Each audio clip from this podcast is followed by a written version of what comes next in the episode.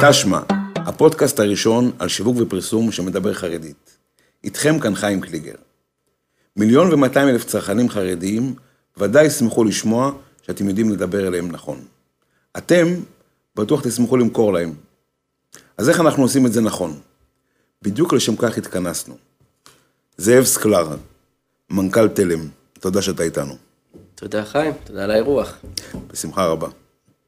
אנחנו בדרך כלל מתחילים את הפודקאסט עם איזושהי תעודת זהות של האורח שלנו, אז זאב סקלר, זאב סקלר. מי אתה, מה אתה? בוא תספר לצופים ולמאזינים שלנו. אה, אוקיי, אז אני בן 33, חסיד בלז, צריך לציין. אה, למה, למה צריך לציין את זה? למה זה חשוב? בסוף, בתוך התעודה, אנחנו עוד שנייה נדבר על העידן התרגות, נגיע לזה, עד כמה זה רלוונטי, כל אחד מה... כל אחד מהתחנות החיים שלנו. צללנו כבר לנושא. צללנו כבר בפנים.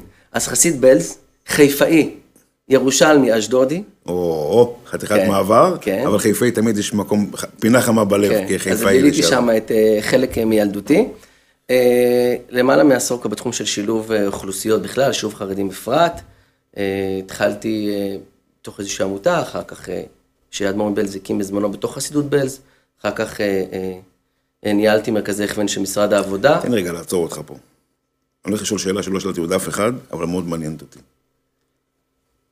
אתה מזכיר כבר פעם שלישית את בלז, את האדמו"ר מבלז, שהשם יאריך ימיו בטוב ובנעימים. כמה האדמו"ר מעורב במה שאתה עושה, ביום-יום שלך, בעשייה שלך? כמה הוא מלווה את מה שאתה עושה, וכמה הוא נותן את ברכתו, אם אתה עושה את זה, הוא כנראה נותן את ברכתו למה שאתה עושה. טוב, אני לא מתיימר לדבר בשם אף אחד, אתה יודע, אני בסוף מדבר בשם עצמי. כן, כן, בהחלט. אבל בוא נגיד ככה, כל צעד שעשיתי בחיים, בחיים המקצועיים שלי, לפני זה נכנסתי, ביקשתי את ברכתו, והרבה יותר מזה, הוא גם תמיד נכנס גם לדקויות. אם אני, אתה יודע, עוד לא דיברנו על תלם ומה אנחנו היום עושים, ואולי עוד שנייה תכף, תכף נדבר נגיע, על אבל זה. זרקת אותי לאיזשהו נושא אני מעניין. אגיד שיש לי שני תארים, תואר אחד מבר אילן, תואר אחד מתל אביב. לפני התואר הראשון שהייתי אברך ממש צעיר, הייתי אחרי שנתיים וחצי בכולל, נכנסתי אליו וביקשתי את ברכתו ושאלתי אותו, התלבטתי, לפני זה עבדתי באיזו ישיבה.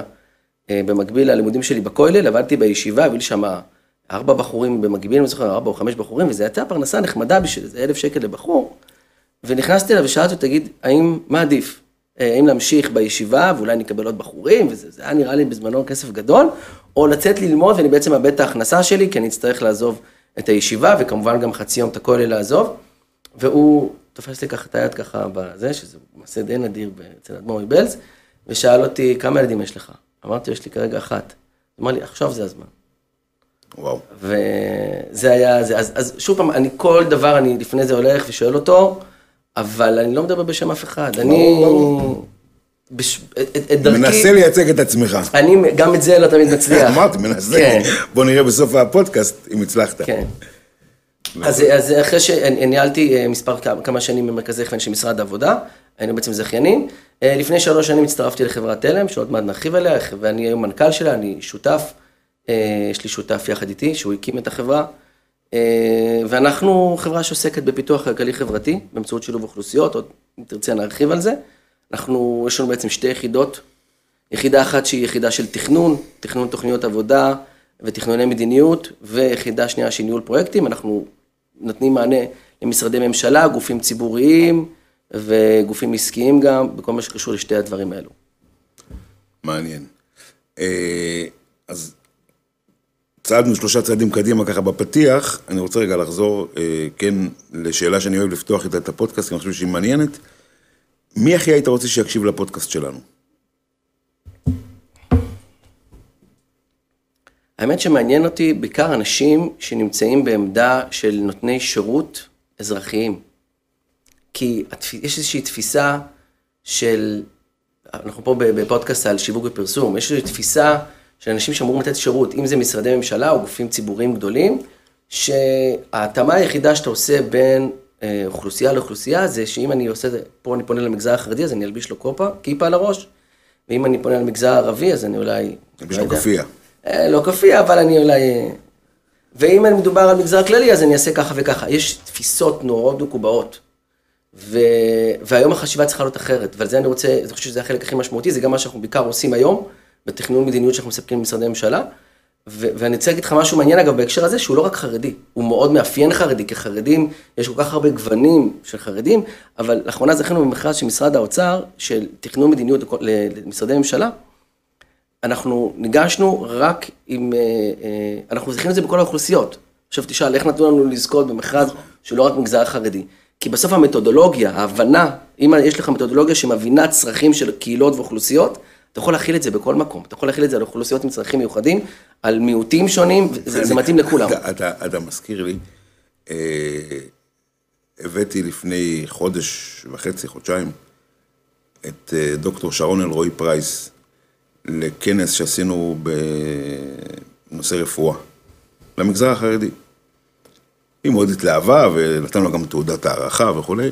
בסוף, כשהיא ירדה מהבמה, היא ככה קראה לי, ליוויתי אותה החוצה, אומרת לי, חיים, תעזור לי לחשוב איך אני לוקחת את אותו רעיון ועושה אותו עם הציבור הערבי.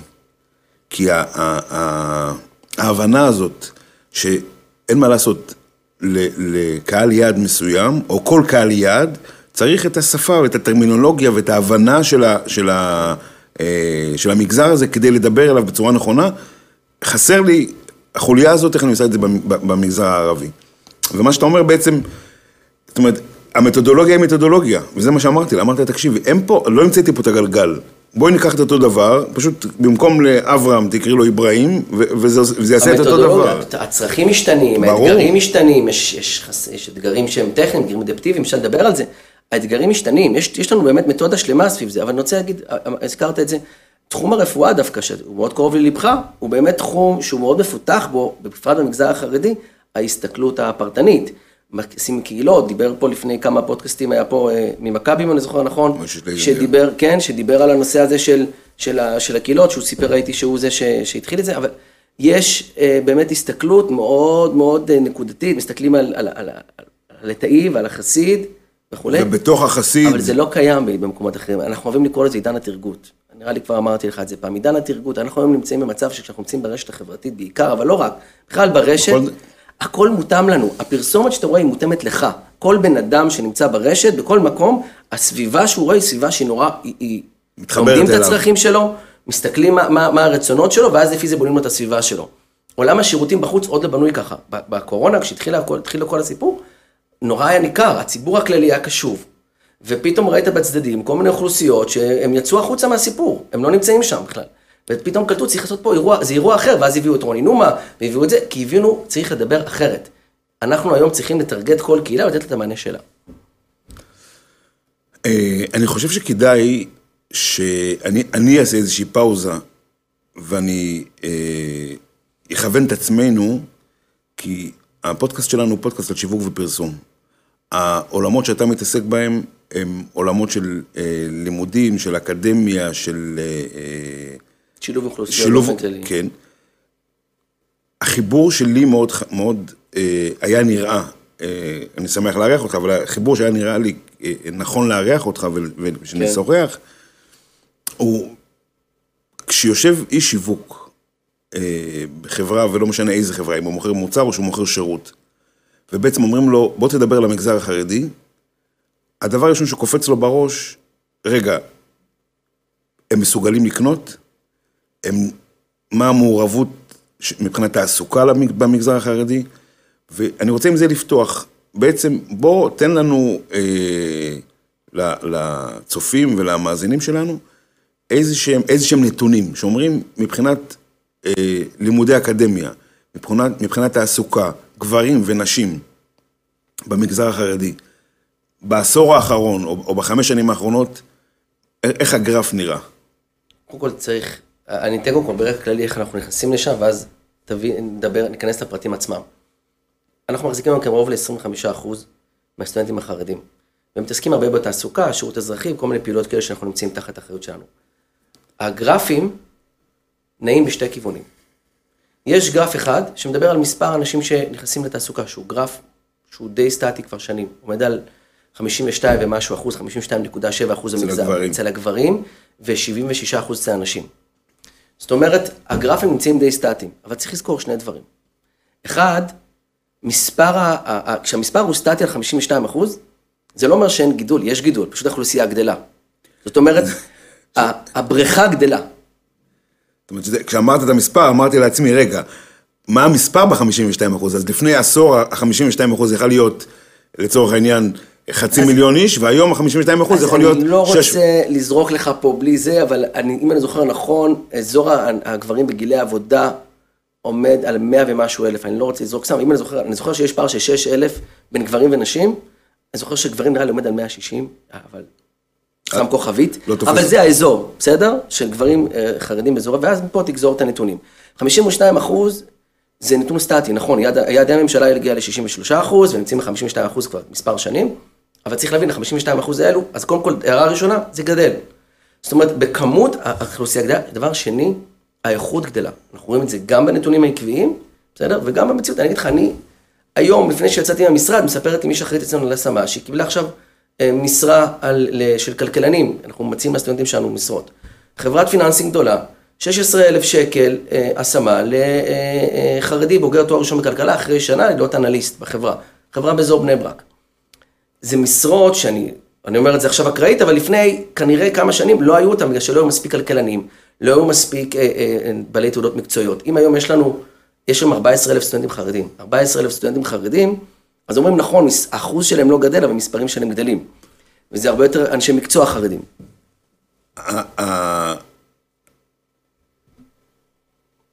המשרה הזו לא הייתה מוצעת כי לא היו כלכלנים חרדים, או כי לא היה מודעות בחברה הלא חרדית שאפשר לפנות אליך או למישהו כמוך ולהגיד בוא תביא לי אה, איש מקצוע חרדי ש- שיכול לענות למשרה הזו. שאלה מעולה. יש שלושה, שלוש דברים שזה.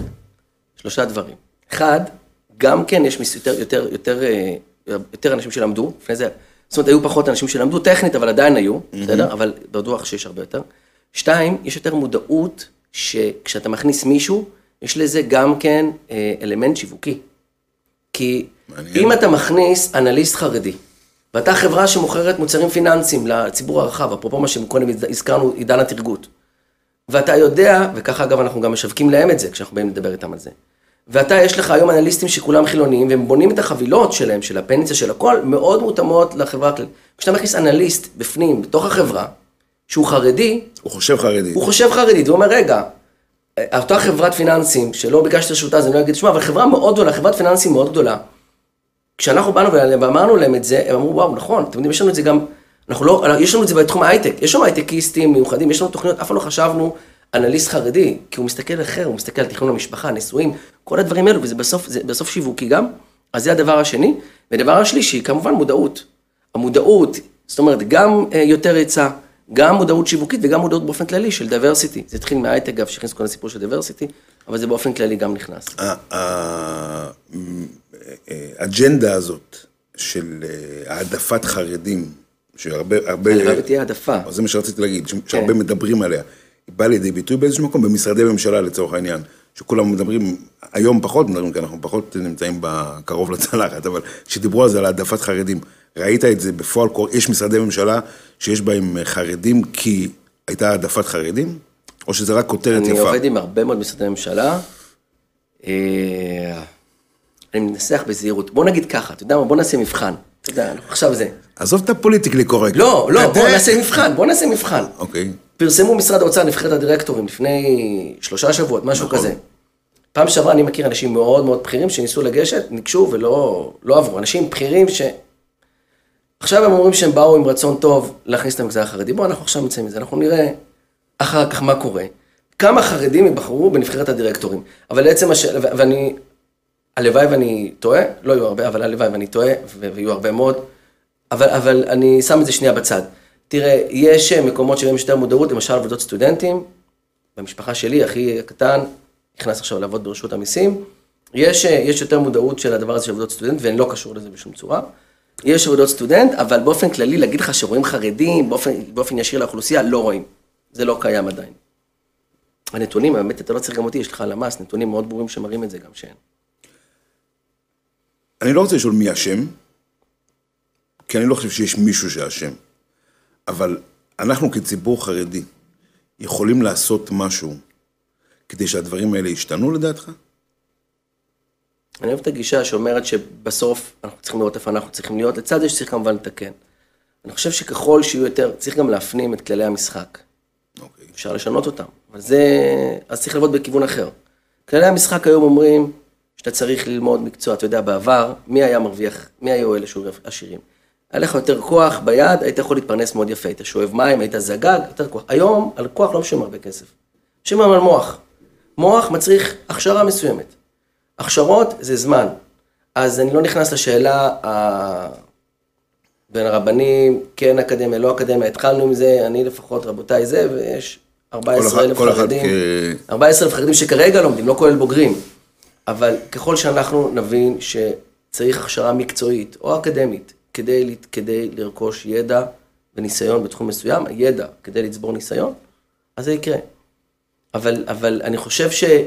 ואנחנו פה בפוסט של שיווק, ואנחנו פה בפודקאסט של, של, של שיווק, אני חושב ששני הצדדים אבל צריכים להבין את זה. בסוף, אני חושב שככל שחברות יבינו שהעסקת חרדים זה גם עניין שיווקי, אני חושב שזה יהיה השינוי הגדול של שני הצדדים. כשאתה, כשאתה אמרת את זה קודם, אני חשבתי על עוד משהו, אפרופו שיווק. נכון שכשאני מכניס, אה, כמו אותה חברת פיננסים, מכניס אדם חרדי לתוך השולחן אה, אצלי, אצלי במערכת, הוא גם מתחיל לחשוב חרדית, אבל יש פה עוד פן שאני חושב שיכול להיות מאוד אה, מעניין שיווקית. גם אם אני מחר בבוקר, אה, בקונסטלציה כזו או אחרת, מפרסם או מדברר את אותו עובד חרדי שאצלי בחברה, בלי שהוא ייתן לי ערך מוסף, אלא עצם זה שאני כחברת, כבנק, אה, או מציג את, ה, את מנהלי הסניפים שלי, ומתוך 150 מנהלי סניפים, 15 מנהלים הם, הם אנשים חרדים. למה 15? כי הם 10-11 אחוז באוכלוסייה, אני רוצה לתת להם את המקום שלהם.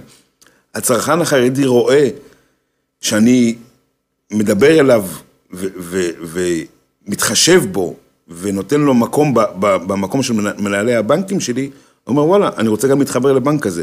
זאת אומרת, לא רק זה ש, ש, שאותו מנהל בנק יחשוב חרדית ב, ב, ב, בישיבות חשיבה של הבנק, אלא עצם זה שאני יכול להראות כלפי חוץ, הנה יש לי פה אנשים חרדיים, כי אני, אה, אה, האוכלוסייה הזו חשובה לי, גם זה איזשהו אקט שיווקי שאני חושב שאפשר הרבה אה, להשתמש בו. נכון, אתה, אתה יודע, כל, כל הפרסומים מראים, אנחנו סופרים אותך, אצלנו אתה נחשב, כל הפרסומים עכשיו, דיסקונט וזה, סיפור שם. אתה רוצה לראות שאתה סופר כן. מישהו? תראה שאתה סופר אותו באנשי מקצוע. הייתי באחרונה באיזה, באיזה מקום, והם אמרו, תקשיבו, זה הולך להיות פרויקט חרדי, ינהלו אותו דירקטוריון, אבל שם לא יהיו חרדים. אמרתי, אוקיי, אתם בעצם, מה אתם משדרים לאנשים? אתם יכולים להגיע, אבל לא, עד, לא עד פה. עד גבול מסוים, עד לפה. תקרת זכוכית. כן, זה לא עובד בצורה כזו. בסוף, אם אתה רוצה, אם אתה באמת מאמין במישהו, אתה רוצה אותו איתך, אתה רוצה אותו כלקוח, הבנק משקיע במישהו, אתה רוצה אותו, אתה מאמין שהוא יכול להיות לקוח, תאמין בו עד הסוף. ובנקים, אגב, כשאתה מגיע לבנק, לפחות בשכונה שלי, כולם שם חרדים, יש לזה אמירה. ואם אתה מוציא אותם בסוף, אתה באמת מכשיר אותם. זאת אומרת, זה שוב, זה, כמו שאמרת קודם, זה גם אמירה פנים מהבנק, ש, שאותו בן אדם יודע לחשוב מה נכון ומה לא נכון, אבל גם אמירה כלפי חוץ, מה שנקרא, אני שם אותם בחלון הראווה מבחינת ה... אתה מזכיר לי פרויקט שעכשיו קורה עם בנק לאומי, שלא יודע אם עשו את זה בתהליך שיווקי או שהם עשו את זה כאיזה, שאנחנו ליווינו את זה מהצד שלנו, אה, שהם לקחו חבר'ה והכשירו אותם ל... ל... נותנים להם הכשרה של האקדמיה של תואר דרך האוניברסיטה הפתוחה, התחלה של תואר, זאת אומרת, רק את אה, שתי סמסטרים ראשונים, ומכניסים אותם כעובדים סטודנט בבנק. עכשיו תקשיב, זה מהלך שהוא מבחינתי, אתה גם נותן לו עתיד כי הוא לומד תואר תוך כדי, אתה גם נותן לו עבודת סטודנט, אני בטוח גם שבסוף יהיה שם גם סיפור שיווקי סביב זה. הנה, פה אמרנו את זה, זה כבר הפך להיות. מצוין, כן, כן, כן. לא, זה... נכון, אבל, אבל אני, אני חושב שזה לא מילה גסה. נכון. זאת אומרת, שיווק הוא חלק אלמנטרי מכל אה, תמהיל של כל עסק נכון. צריך שיהיה לו, ואם אני רואה בצרכן החרדי כצרכן חשוב עבורי, ואני חושב שיווקית גם בקטע הזה, לא רואה בזה משהו רע. לא, להפך, אני חושב שזה דבר מבריק. כן, כן, כן, אתה מבורך. גם מכניס אנשים חרדים, אתה גם דואג להם לעתיד, אתה גם מכבד אותם בדרך, אתה לא מכניס אותם לתפקידי קצה, מכניס אותם לתפקידים, אני חושב שזה זה בדיוק התהליך שאנחנו מדברים עליו, שצריך לקרות. כן. דיברת קודם על, על 14 אלף סטודנטים אה, חרדים שהיום נמצאים במוסדות האקדמיה השונים. אתה יודע ל, ל, לפלח אותם באיזה מקצועות אנחנו, אנחנו, איזה מקצועות אנחנו אוהבים? קודם כל, יש פילוח מאוד מדויק, אה, יכול להיות שהייתי צריך להביא אותו איתי, אבל אני אגיד ככה, קודם כל, לצערי, חינוך עדיין נמצא שם. מככב, אבל הוא נמצא, אבל הרבה פחות מפעם. אם אני זוכר נכון, לא זוכר נכון את המספרים, לא רוצה לזרוק. אני לא רוצה להגיד, אני, אני רוצה להגיד משהו. אני לא חושב שזה לצערי. זאת אומרת, אני לא הייתי אומר לצערי, בגלל שאני חושב שאם גם עולם החינוך החרדי, אה, ברור, בהיבט הזה כן. יש לנו פרויקט מדהים, שתי מכללות של, של זה, אני חושב שזה דבר מדהים. מבורך מאוד, הרי... הרי בהקשר אני- החינוכי הוא מדהים. אני לא, אני לא רוצה פה- לספר איך הרבה שלי עבד כשאני הייתי ילד בחיידר. אני מתאר לעצמי שהיום רבה שהיה עושה מה שעשה לנו, לא חס וחלילה דברים אסורים, כן, כן? כן, כן. אבל הצורת התנהלות בין, אה, בין רבה לבין אה, ילד, אם היום רבה יעשה מה, מה, מה שהרבה שלנו עשו כשהיינו ילדים, מעיפים אותו מכל המדרגות. אתה צודק, וזה- ואני מקבל את זה לגמרי, נושא ההבחנה, בה' כמובן, הבחנה מאוד ברורה. מבחינה חברתית ואיך אנחנו עושים את זה, יש לנו גם בגורדון, גם בארץ, אנחנו עובדים על זה. יש לנו, אבל ב- כשאני מסתכל על המקצועות החופשיים נקרא לזה, אה, יש מדעי המחשב, זה להיט היסטרי, בסדר? לא כולם יש להם את היכולות, כלכלה, אנחנו מאוד הולכים לכיוון הזה של כלכלה. יש אה, הרבה מאוד, כמובן עורכי דין, יש כבר ירידה כבר קצת, יש ירידה? יש קצת ירידה, גם בגלל שאין מלגות הרבה ואין זה, אבל עדיין, לא, עדיין המספרים שם גבוהים. זה, זה מקצוע שמאוד קל ומאוד אה, זה. ויש גם מדעי החברה, שזה אנשים שרוצים בסוף ללמוד, גם התואר שלי בסוף מדעי החברה, בסדר? אבל כשאנחנו מדברים על מדעי המחשב, תקשיב, היה לי סיפור מדהים עם ילדה שלומדת באחת התוכניות שלנו, אני אומר ילדה כי בת 20, שלומדת באחת התוכניות שלנו, שיש לה תלוש שכר של 21,000 שקל. בסדר? היא בוגרת, בוגרת של המסלול שלנו של האוניברסיטה הפתוחה, והיא סיפרה לנו, כשבאנו אליה לסיור שם וזה, היא סיפרה שאבא שלה קיבל את התלוש הזה, הוא, הוא הסתכל על הזה, והוא אף פעם לא ראה כל כך הרבה אפסים, הוא לא יודע בכלל איך, איך מסתכלים לך על התלוש שכר הזה. עכשיו תקשיב, היא בת, שע, היא, בת, היא בת 20, אני לא בדיוק שאלת כמה, אבל היא, נשואה. טרייה, אז אתה יודע, אנחנו יודעים כן. מה זה. 19-20, חסידית, מה זה כבר יכול להיות? אז אה, אה, כשאנחנו, אני מסתכל על כזו אחת, אני לא יודע אם בעלה ילמד בכולל, לא ילמד בכולל, זה, אף פעם לא היה אצלנו כאלה סכומים כאלה גילאים. ואגב, באותה קבוצה ספציפית, של 18 בנות, השכר הממוצע הוא 18,400, אני לא אומר, זו קבוצה באמת מאוד ייחודית, מאוד טובה, ו-18,400 שכר ממוצע. זאת אומרת ש, שאם אם אני חוזר לשאלה שלי בתחילת ה, ה, הדיאלוג האחרון שלנו, כשאני כ, כמנהל שיווק אה, של חברה רוצה לדעת אם הצרכן החרדי, מה היכולות הכלכליות שלו, פה בעצם נמצאת התשובה. אז אני אומר, 52 אחוז שקוראים אותם, אל תקרא אותם כמספר, אה, החרדים תקועים כבר ב-52 אחוז. אגב, תמיד כשאני מגיע לכל מיני הרצאות ומקומות, אני תמיד שואל אותם, תגידו, כמה חרדים יש? יש בורות מדהימה בזה, אתה שואל אנשים מקצוע, תגידו, כמה חרדים עובדים יש לך? אז יגידו לך תמיד 20, 30 אחוז מהגברים החרדים. למעשה, יותר מכל חרדי שאני עובד, אני אגיד לך יותר מזה, אם נרצה לרדת לנתונים היותר מדויקים, לפי מחקר של דוקטור לי כהנא, מהמכון הישראלי לדמוקרטיה, 62 אחוז מהמגזר החסידי עובד, 51 אחוז בני עדות המזרח ו-27 אחוז אה, לטאים. זאת אומרת, זה הפילוח. זאת אומרת, במגזר החסידי, המספרים הרבה הרבה יותר גבוהים. אה, זה המקום היחיד שאני ראיתי שמפלח לפי תתי קבוצות. ש, שגם פה אני חושב שהיום, גם לפלח ליטאים וחסידים, וס, כאילו, ספרדים זה בסדר, זה, זה, זה מוצא. אבל, אבל בתוך הליטאים כן. זה וחסידים... גם ממוצא, זה בסוף גם דרך חיים, הם בסוף לא. קשובים לקהילה מסוימת. אבל אני אומר, להגדיר חסידי או ליטאי, נכנסת לפה, ושאלת אותי אם אני חס... איזה חסיד אני, רגע, בעצם אתה חסיד? כי ב... אני לא הולך עם הפייס מסופסלות שפעם היה, כן. שמתי אותם מאחורי האוזניים, ואתה לא יכול נכון. להגדיר אותי לפי, לפי החזות שלי כחסידי או, או, או כלא חסידי, בטח לא ביום חול. שבת, כן. יש לה שטריימל, אתה יכול לדעת. כן. זאת אומרת, גם להגיד, אה, יש, יש היום עוד פלח שאני לא יודע להגיד אותו במספר, אבל מה שנקרא חרדים מודרניים, שהם יכולים לבוא גם מהחסידי וגם מהליטאי וגם מהספרדי, שזה עוד, זאת אומרת, אנחנו כל כך תתי, תתי, תתי, תתי אה, אה, מג, מגזריים בתוך המגזר החרדי, שהפילוחים האלה כל כך מורכבים ומסובכים. אז אני ממליץ בחום בהקשר הזה, על מחקר של עוד פעם דוקטור לי כהנא, יש לה מחקר שנקרא נגיעות מודרניות, בול מה שאתה מסגיר, אני גם אהבתי שאתה אמרת זה, נגיעות מודרניות, היא אומרת, היא מנסה לחלק את האוכלוסייה לפי הנגיעות מודרניות, אז אגב, אני- כל אני- מי שרוצה לפלח את האוכלוסייה, אני חושב שזה, אז אני ארשה לעצמי לצטט אותה בספר שלי, כן, שאני מה- אני, כן.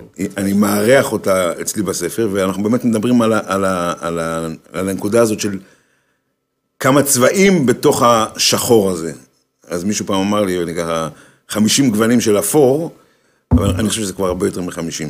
כי באמת יש, הציבור הזה שנקרא ציבור חרדי הוא כל כך הטרוגני בתוכו, שזה עולם מופלא בפני עצמו, אני חושב שלהרבה מאוד מחקרים, לא רק למחקר אחד של אה, דוקטור ליקנר, שבאמת... אה, נכון, לא, הוא מחקר מיוחד, כי פעם ראשונה שניסה להגדיר, לא יודע, אתה יודע, כל אחד יגיד אם הגדיר נכון או לא, אני חושב שהיא הגדירה מדויק, מה זה נקרא נגיעות מודרניות או לא, אבל זו חלוקה מאוד גסה.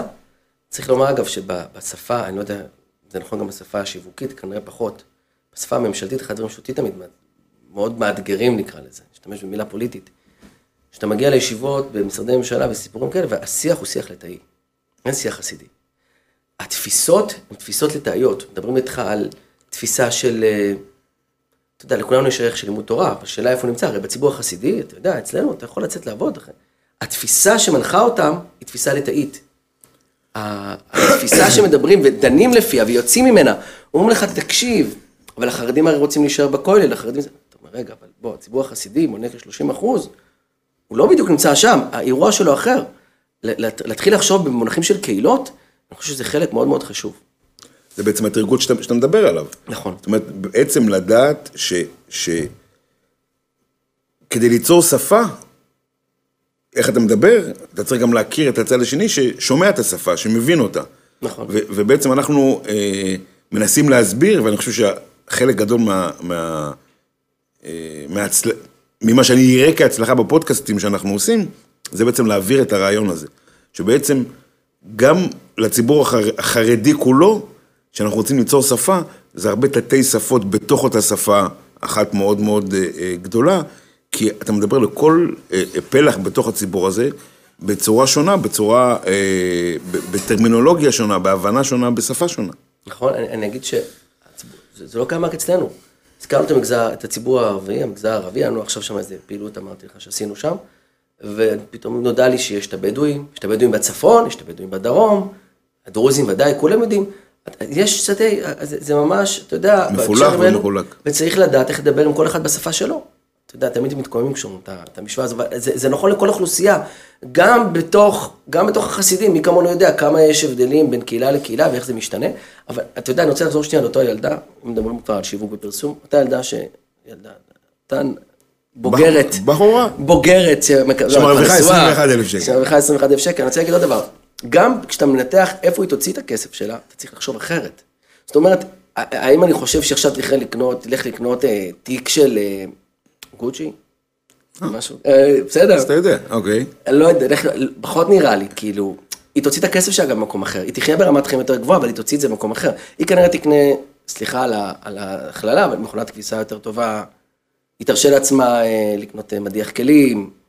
היא כאילו תשקיע, אני לא רואה אותה, אבל יכול להיות שכן, אבל זה תהליך של דורות עד שזה יגיע לשם. זה, זה איזשהו, תראה, אני, אני חושב, אה, כמי שבא מעולמות השיווק הרבה מאוד שנים אחורה, אני חושב שהציבור החרדי כן אה, מבין ויודע ערך של מותג, אנשים כן אוהבים מותגים. גם ב, ב, במכונת הכביסה, או בעגלת תינוק שהיא תקנה, או בבגד לתינוק שהיא תקנה, היא כן תרצה אה, לקנות מותג, והיא מבינה מה זה ערך של מותג. אני מסכים איתך שה... מה שירכיב את סל ההוצאות שלה, בהחלט יהיה אה, במקומות מסוימים שונה, אבל עדיין יש המון מקום לחזק מות... את, את, את עולם המותגים ב, ב, בסוג, בסוג ההוצאות שאנשים כאלה כן יוציאו, כי הם מסוגלים, הם מסוגלים להוציא, להוציא דברים כאלה. כן. זאת אומרת, הם מסוגלים להוציא, להוציא סכומים שבאמת משלמים עבור מותג. נכון, ואני אגיד לך עוד דבר, אבל אם כבר מדברים פה, וזו הזדמנות לפנות לאנשי שיווק ולשאול למה לא עושים את זה. אתה יודע, דור הביניים, המעמד הביניים החרדי היום מתפתח, אז מפנקים אותו ברכבים, כאילו מנסים פתאום, פתאום מפרסמים רכבים ודברים כאלה. אתה יודע, יש כמה, יש מקומות שבהם מפספסים את מעמד הביניים החרדי. הזכרנו, התחלנו מפיננסים למשל, זה אחלה דוגמה.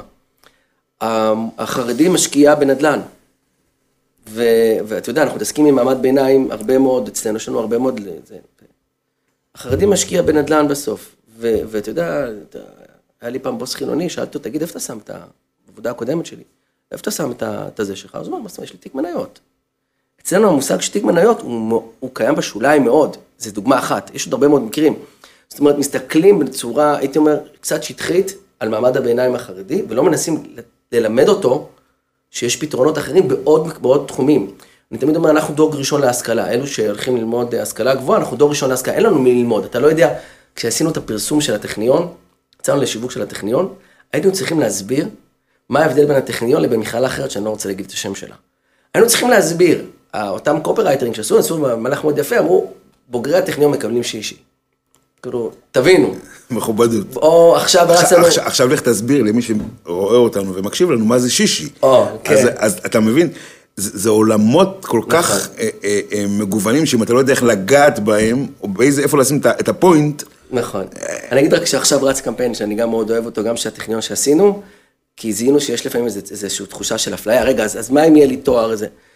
אז יש שם כובע מצחייה וכובע קנייג' וכובע, כל מיני סוגי כובעים ושטריימל, ולא משנה עם איזה כובע תגיע לרעיון, אם אתה בוגר טכניון תתקבל. בסדר? זה הכל כדי להחדיר לראש מה ההבדל בין הטכניון, אתה יודע, אתה צריך להסביר טכניון אחד המוסדות הכי יוקרתיים בעולם, לבין איזה מכללה שהיא... זה, זה פער מאוד גדול. אז אותו דבר גם קיים גם במעמד הביניים החרדי. אם, אם, אם לא הייתי מפחד שהמודעה הזו לא תעבור, הייתי אומר לך, תיקח את פונוביץ' ושים אותי ליד הטכניון ותסביר, זה אוי, חס וחלילה, אנחנו לא משווים בחיים. כן. כן. אבל אמרתי, אם לא- אם לא לא הייתי מפחד לא- שזה לא יעבור את ה... כן. אבל אני רוצה רגע... גם ככה לא מפרסמים את הטכניון, אה, לצערי כמעט. אנחנו מפרסמים רק ברשת. זה, אפ- אפרופו, זה עוד, עוד נקודה שאני חושב שיכולה להיות מעניין, כן. לא זה מה שרציתי לשאול אותך עכשיו, אבל אה, מה שנקרא, הרמת לי להנחתה. כל הנושא של הפרסום של האקדמיה החרדית אה, במגזר החרדי, זה אתגר בפני עצמו. קודם כל, אנחנו- יש לנו תקציב של למעלה ממיליון שקל בשנה לפרסום לכל המוסדות לימוד שלנו ב- באקדמיים. צריך לומר שאנחנו רואים את הטכניון, אוניברסיטה פתוחה, גופים גדולים, זאת אומרת, יש לנו 25% מהסטודנטים החרדים, זה אתגר, וזה באמת משתנה ממוסד למוסד. האוניברסיטה הפתוחה אני יכול לפרסם איפה שאני רוצה כמעט. לא. אני מדבר על, על עיתונים שבועונים, בסדר? אני לא מדבר על אה, זה. אה, טכניון יותר מורכב. למה? זה כי יש כללים, הכללים נכנסים איתך לרמת הדקויות של איזה תמונה של כובע יש לך במודעה. זה מאתגר, אני מבין, הם צריכים בסוף, הם בסוף מוכרים מוצר לכולם, הם צריכים לדעת ללכת בין הטיפות, אז זה מאוד מאתגר אבל, מאוד מאתגר, למשל טכניון היום אנחנו מפרסמים או במקומונים או ברשת. או ברשת, ואני חייב להגיד לך, הרשת, הרשת זה, זה, זה, ה- ה- כמות הלידים, אתה יודע, יש לנו, אתה יודע, בוא ניקח אותך למקום אחר, יש לנו פלטפורמה שנקראת אשכולות. פלטפורמה שהקמנו במהלך הקורונה, אתה מכיר? כן, יפה. מכיר אותך, נראה לי שהילדים שלי גם אה, נכנסו יפה, במהלך מה- הקורונה אה, הקמנו פלטפורמה, לימודי ליבה, אנגלית, מתמטיקה, הושקע בה למעלה מ-10 מיליון שקל, צריך לומר, כספים שהושקעו בה כל מיני קרנות וקצת כספי ממשלה שהושקע בפרויקט הזה. אה, הקמנו אותה יחד עם רשת החינוך נצח, אנחנו שותפים שלהם שם בפרויקט הזה. ו- ואחד הדברים המדהימים, יש שם כמה דברים מדהימים, אבל כשאנחנו מדברים על, מסתכלים על, על זה, אני אקח למשל דוגמה, אתה יודע, מתחיל לדבר על זה, עולה לי ישר כל הזה, אבל שני דברים אני אקח. דבר ראשון, קודם כל, אה, יש שם רכיב שנקרא הנוטו. הנוטו הוא רכיב שמתלבש, לא ניכנס, אבל אפשר להגיב על הסרטון בכל נקודת זמן. בסדר, רכיב, פעם היו פורומים, היום זה עובד ככה. בהתחלה, בהתחלה הוא שאב את התמונות מג'ימל, היה ממש ב- ביום הראשון, ופתאום אתה רואה שם בג'ימל את התמונות שנשאבות, ואתה רואה, אברכים, אתה יודע, יושבים בתוך, צריך לומר, המערכת פתוחה בכל חברות הסינון, אתה רואה אנשים חרדים יושבים ולומדים אנגלית, אתה רואה את הפרצוף של התמונה, אתה רואה את הזה, אנחנו ניטרלנו את זה, כי אנחנו יודעים, אנשים אוהבים לשמור על הפרטיות שלהם. זה דבר ראשון. דבר שני, אנחנו רואים גם את, הפיל, את הגילאים ואת הפילוחים. יש לנו 12 אלף אה, אה, משתמשים במערכת כרגע. אני יכול לראות בכל רגע נתון מאיזה עיר הם, כמה הם לומדים, באיזה שעות הם לומדים, שלומדים אנגלית, מתמטיקה. אני רואה אם הם רוצים ללמוד את זה לצורך עס- עסקים או לצורך שיפור אנגלית, וזה מדהים. ואתה רואה את הנתונים, ואתה רואה נתונים מתוך האזורים חרדיים שלומדים, שוב פעם, זה פתוח בכל, אתה יודע, אפילו, אפילו אנחנו כחברה, לא תראה שם את הלוגו שלי בפנים. זה מוצר נפרד שכולו מיועד באמת ברמה הרוחנית הכי גבוהה, ומיועד כולו רק ל- ל- ללמידת אנגלית למי שרוצה. ואתה רואה, החרדים נמצאים שם, בגדול, תקשיב, זה מדהים. המדהים פה לדעתי הוא, הוא, הוא פעמיים. פעם אחת, הרצון ללמידה, שזה, אני חושב, מובן. המדהים היותר, זה כמה הציבור החרדי נמצא באינטרנט כבר. כי, כן. כי, כי זה הממשק בעצם, זאת אומרת, הוא לא, הוא לא יכול לשמוע את זה ברדיו. נכון. דרך אגב, אולי זה רעיון, שזה יהיה גם מוקלט, זרקתי לך. אבל, אבל לראות בסוף, בשורה התחתונה, יש נתונים, יש סטטיסטיקות, יש מספרים, אתה, אתה, אתה, לא, צריך, אתה לא צריך את, את, את אני רואה את הסטטיסטיקה. אתה רואה את זה. אני רואה את זה, ואני אני אגיד לך עוד דבר. בהתחלה, שמתחבר למה שהתחלנו ודיברנו כל הזמן, בהתחלת הדרך הלכנו לבדוק כל מיני מוצרים קיימים. יש מוצרים ישראלים קיימים, טובים מאוד, מעולים, הלכנו לבדוק, ואז אנחנו הבנו שהצרכן החרדי הוא צרכן שונה. אנחנו הבנו שלושה דברים. אחד, ברמת הפדגוגיה הוא חושב אחרת. החרדי חושב אחרת, זה לא מספיק אם תשנה את אה, יעל לשירה. בסדר? סליחה, את יעל לסורי, יותר נכון. או את, אה, את אה, אבי למוישי. אתה צריך באמת לחשוב אחרת, אפרופו מה שאמרנו במקום, לא רק להדביק כיפה, ולכן היינו חייבים להקים את הכל מאפס, ולשמחתי גם המשקיעים הבינו את זה. שחייבים לחשוב פה אחרת, ולכן זו השקעה מאוד גדולה. היינו יכולים לקחת מוצר קיים ולהתאים אותו. דבר הכי קל, הכי פשוט. הבנו, לא, צריך להקים את זה מאפס. שתיים, הבנו שצריך להיות ממשק מאוד פשוט. אנשים שלא רגילים בכלל. כמה שחרדים נמצאים ברשת, נמצאים בעיקר על המייל. הם לא רגילים לעשות אינטראקציות. ודבר שלישי, הבנו שצריך להיות איזה ערך בעולם האמיתי, ושם אנחנו מחברים את זה למבחני מימד וכל מיני תהליכים שאנחנו עושים. כי החרדים רוצים תכלס. כאילו, אוקיי, אז אני לא לומד סתם בשביל הכיף. אז זה תהליך שיקרה במהלך 2022. הזכרת גם עכשיו וגם קודם, ואני חושב שזה עוד משהו שהייתי רוצה אה, שנדבר עליו לרגע. יש איזושהי, לא יודע אם זה אקסיומה או הנחה, שהתלמיד החרדי, האברך החרדי שבא, ל, שבא ללמוד, מבחינת ההבשלה שלו ללימוד, יש לו משהו הרבה יותר עמוק, הרבה יותר אה, אה, אה, מבין, תופס הרבה יותר, או, או תפיסת המרחב שלו הרבה יותר גדולה, כי הוא בא מלמידה של ישיבה, ותפיסת הלימוד בישיבה היא שונה. זה, זה, זה, זה אקסיומה נכונה? זה, זה משהו נכון, או שזה טוב לנו לטפוח לעצמנו על השכם להגיד שאנחנו תלמידי חכמים גם כשאנחנו באים לאקדמיה? פעם נכבדתי, הייתי באיזה שידור ברדיו, אמרתי משפט הזה, ואז קיבלנו טלפונים. מאוד, שאלה היא... אם תקבל טלפונים אחרי זה, תספר לי גם. אה, האמת היא שהשאלה היא, למה אתה משווה את זה? אם אתה משווה ילד שלא למד כלום חילוני והסתובב כל הזמן ברחובות לנער חרדי שלמד, בוודאי שיש לו יותר סיכויים להצליח. הטענה שאפשר להשלים בשנה הכל, במציאות מוכרחה לא נכונה. היא מוכרחה, זאת אומרת, שיעורי נשירה במכינות, קרוב ל-50 אחוז, ויש שיגידו 70 אחוז, זאת אומרת, תלוי באיך אתה מודד את זה, אם אתה מודד בהתחלה, בסוף, לא משנה. ברור שללמוד ולשבת, אה, אה, ללמוד כל היום נותן לך יכולות, אין ספק, וללמוד גמרא בכלל, גמרא, אתה יודע, משא ומתן, הוא מאפשר לך, לכן גם במקצועות כמו מדעי המחשב ומשפטים, זה מאוד תורם לך. וברור שיש יכולות אנליטיות, ואני אגיד לך עוד יותר, גם לקוחות ש, שמקבלים את העובדים אחרי שהם נמצאים שם, מספרים על יכולות מאוד מאוד גבוהות, זה תורם לך הרבה. אבל האם זה תחליף מושלם ללמידה, אז הנתונים מראים, אתה יודע, לא צריך אותי בשביל זה, הנתונים מראים שיש נשירה מטורפת. Mm-hmm. זאת אומרת, אתה אומר, זה שהתרגלתי כתלמיד ישיבה לשבת ולדגור מה שנקרא שעות לימוד, זה משהו אחד, הפיתוח החשיבתי אה, זה משהו אחר. לא תמיד הם מתחברים בסופו של נכון, דבר. נכון, כי יש לך, אתה צריך ללמוד מתמטיקה, ארבע יחידות בתקופה קצרה, אתה צריך ללמוד, זה, זה, זה גם עולם אחר, זה שפה שונה, זה פתאום מבחנים, אתה, אתה אומר מבחנים כל שבועיים, שלושה, אנחנו לא רגילים לזה. אני לא אומר, שוב פעם, זה נותן לך המון יכולות, אבל צריך לשים את זה בפורציה, זה לא תחליף, ובואו, כשאני עשיתי את התואר הראשון שלי, התואר שלי שלי אגב בתקשורת, מדעי המדינה, אז יש שם הרבה אנשי תקשורת וזה, אתה, אתה יודע, חצי שנה היינו חצי מהכיתה שם. זה לא, לא שרדו. אבל אני רואה את זה גם היום את המספרים, אנחנו עובדים על זה. אגב, בעיניי הסטארט-אפ הישראלי זה מה שכל הזמן מפספסים פה. יש לנו פה אוכלוסייה מאוד ייחודית. אוכלוסייה שמצד אחד היא לא בלתה על הברזלים כל, הש... את כל השנים שלה. היא באמת ישבה ולמדה, מצד שני, יש להם איזה חוסר של כישורים. עדיין מנסים כל הזמן להכניס לתוך השטאנץ, אומרים, אוקיי, איך זה עובד? אקדמיה עובדת 1, 2, 3. איך עובד שוק התעסוקה? 1, 2, 3. איך עובד? 1, 2, 3. אומרים, בוא תתאים את עצמך לשטאנץ, ואז אנחנו מדברים על כל מיני אה, נשר שיש. במקום לבוא ולהגיד, רגע, יש לנו פה, חומת הסטארט-אפ אומרים, נכון? יש לנו פה מקרה שהוא ייחודי בעולם. חברה, חברה שהיא חברת לומדים, יש לה יכולות קוגנטיביות טובות, יש לה חברה איכותית. במלוא מובן המילה, אבל יש לה פערים בתחומי השכלה שונים. במקום לדעת, להגיד, אוקיי, אז בואו נצא מהדפוס הקבוע, אומרים לו, איך אנחנו, איך אנחנו מביאים אותם לפה, במקום לחשוב איך אנחנו עושים איזשהו מ- תהליך. מגשרים. בסוף, אפילו לא לגשר, למה צריך לגשר? אם בסוף יש פה אוכלוסייה של מיליון 200 איש, בסך הכולל, שהיא מתנהגת בצורה שונה, אתה צריך להתאים לה את השירותים אליה. בסדר? אני, אתה רוצה... אבל, פה יש שאלה שיכלנו לדבר על זה עוד 45 אה, דקות, פחות או יותר.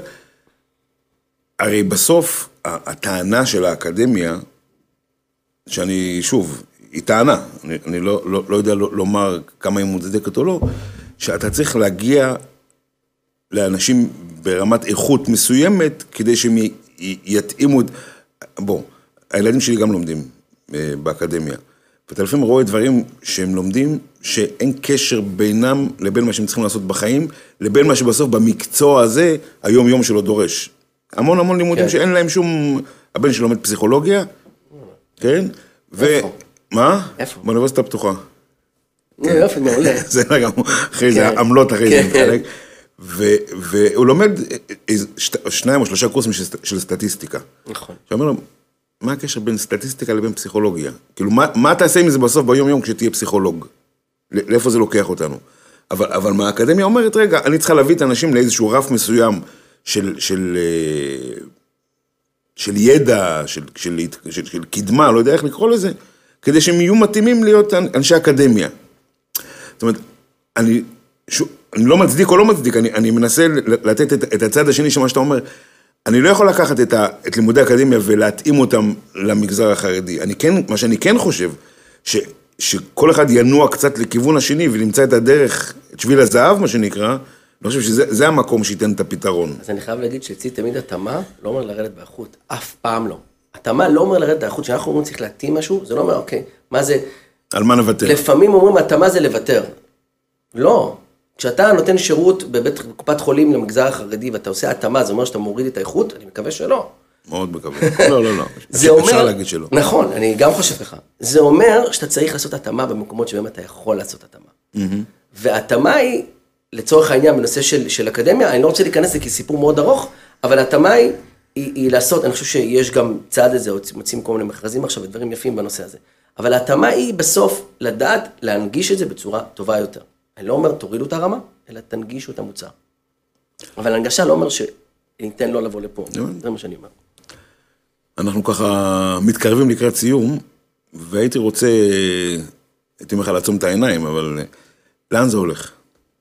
לאן זה הולך האקדמיה במגזר החרדי, לאן זה הולך התעסוקה במגזר החרדי. אם אנחנו אה, נחזור חזרה לאותו רגע שהרבי מבלד תפס לך את היד ואמר לך, לך תעשה את זה, לאיפה זה הולך? תראה, אני חושב, יש כל הזמן תחושה שמשהו קורה. כל הזמן, יש תחושה שמשהו קורה, ואנחנו לא רואים את זה במספרים. אני חושב שכי כשאנחנו מסתכלים על מספרים, אנחנו לפעמים לא קוראים אותם נכון. אנחנו מסתכלים על תהליכים שאנחנו מצפים שהם יקרו. אנחנו מצפים שתהיה הלוואה באקדמיה. ש... ולפעמים הנתונים, ההתרחשויות קורות במקום אחר. אני חושב שככל שהציבור החרדי יגדל, המספרים יגדלו, לא רק מספרים, גם האחוזים יגדלו, אבל עוד דבר, ככל שנוכל לייצר אמון בין המערכות, ואנשים יראו שבעבר קראו לזה מבחן המאזדה 3, היום קוראים לזה אולי מבחן היונדה, אני לא יודע איזה רכב חברה יש. מבחן המאזדה 3 אמר שכשאתה מגיע לבס מדרש בשעות הערב, בלילה, ואתה עוצר עם הרכב וכתוב שם מאחור איך אני נוהג, מגיע חבר שלך שאומר, מה, מה זה המדבקה? אני הייתי שם בסרט הזה, היה לי ארבע שנים רכב חברה, ואין לי, מה זה הסטיקר הזה שם? אתה אומר, אה, זה כי אני עובד בחברה, והם נותנים, אה, רכב שלך מהם, מה אתה אומר? זה נקרא מבחן המאזדה 3, היום נראה לי ה-25 שם הולך כרכבי חברה. לי אף פעם לא היה רכב חברה, אז אני יכול... אה, כן היה לי פעם, סליחה. אבל, אבל, אבל, אני מתכוון להגיד, ככל שאתה, כשאנחנו מסתכלים על זה, אנחנו אומרים, אוקיי, לא קורה כלום, הנתונים מספרים, אחד, הנתונים מספרים גדלים, שתיים, ככל שיהיו יותר אנשים איכותיים, יותר אנשים כאלה שמרוויחים סכומים משמעותיים, אז אנחנו נראה את הגלגל מתחיל לנוע, הגלגל כרגע הוא בגלגל הקטן הפנימי, שמתחיל להניע את הגדולים. כשזה קורה, זה קורה. אבל אני חושב שאנחנו מסתכלים כרגע באיזושהי הקדמה, אנחנו מסתכלים כרגע על משהו שרק מתפתח, ואין לנו סבלנות, כל הזמן אומרים, אוקיי, מה יהיה, מה יהיה? זה, זה קורה, אנחנו רואים את המספרים, רואים את האיכות, רואים את זה, זה קורה. אני אופטימי, בקיצור. זה תמיד חשוב. אנחנו אנשים אופטימיים מטבענו, ובגלל זה אנחנו כן. כל אחד במקומו איפשהו. מי חשב שיהיה פודקאסט אה, חרדי על שיווק ופרסום? משפט מצוין לסיום. תודה רבה שהיית איתנו. תודה על האירוח. אה, בשמחה רבה. זאב סקלר, מנכ"ל תלם, תודה לכם שצפיתם בנו, צופי ומאזיני תשמע, הפודקאסט הראשון על שיווק ופרסום שמדבר חרדית. תודה לאתר בחזית, שאנחנו כל שבוע אה, מתארחים אצלו, וניפגש כאן בשבוע הבא עוד פעם, בעזרת השם. תודה.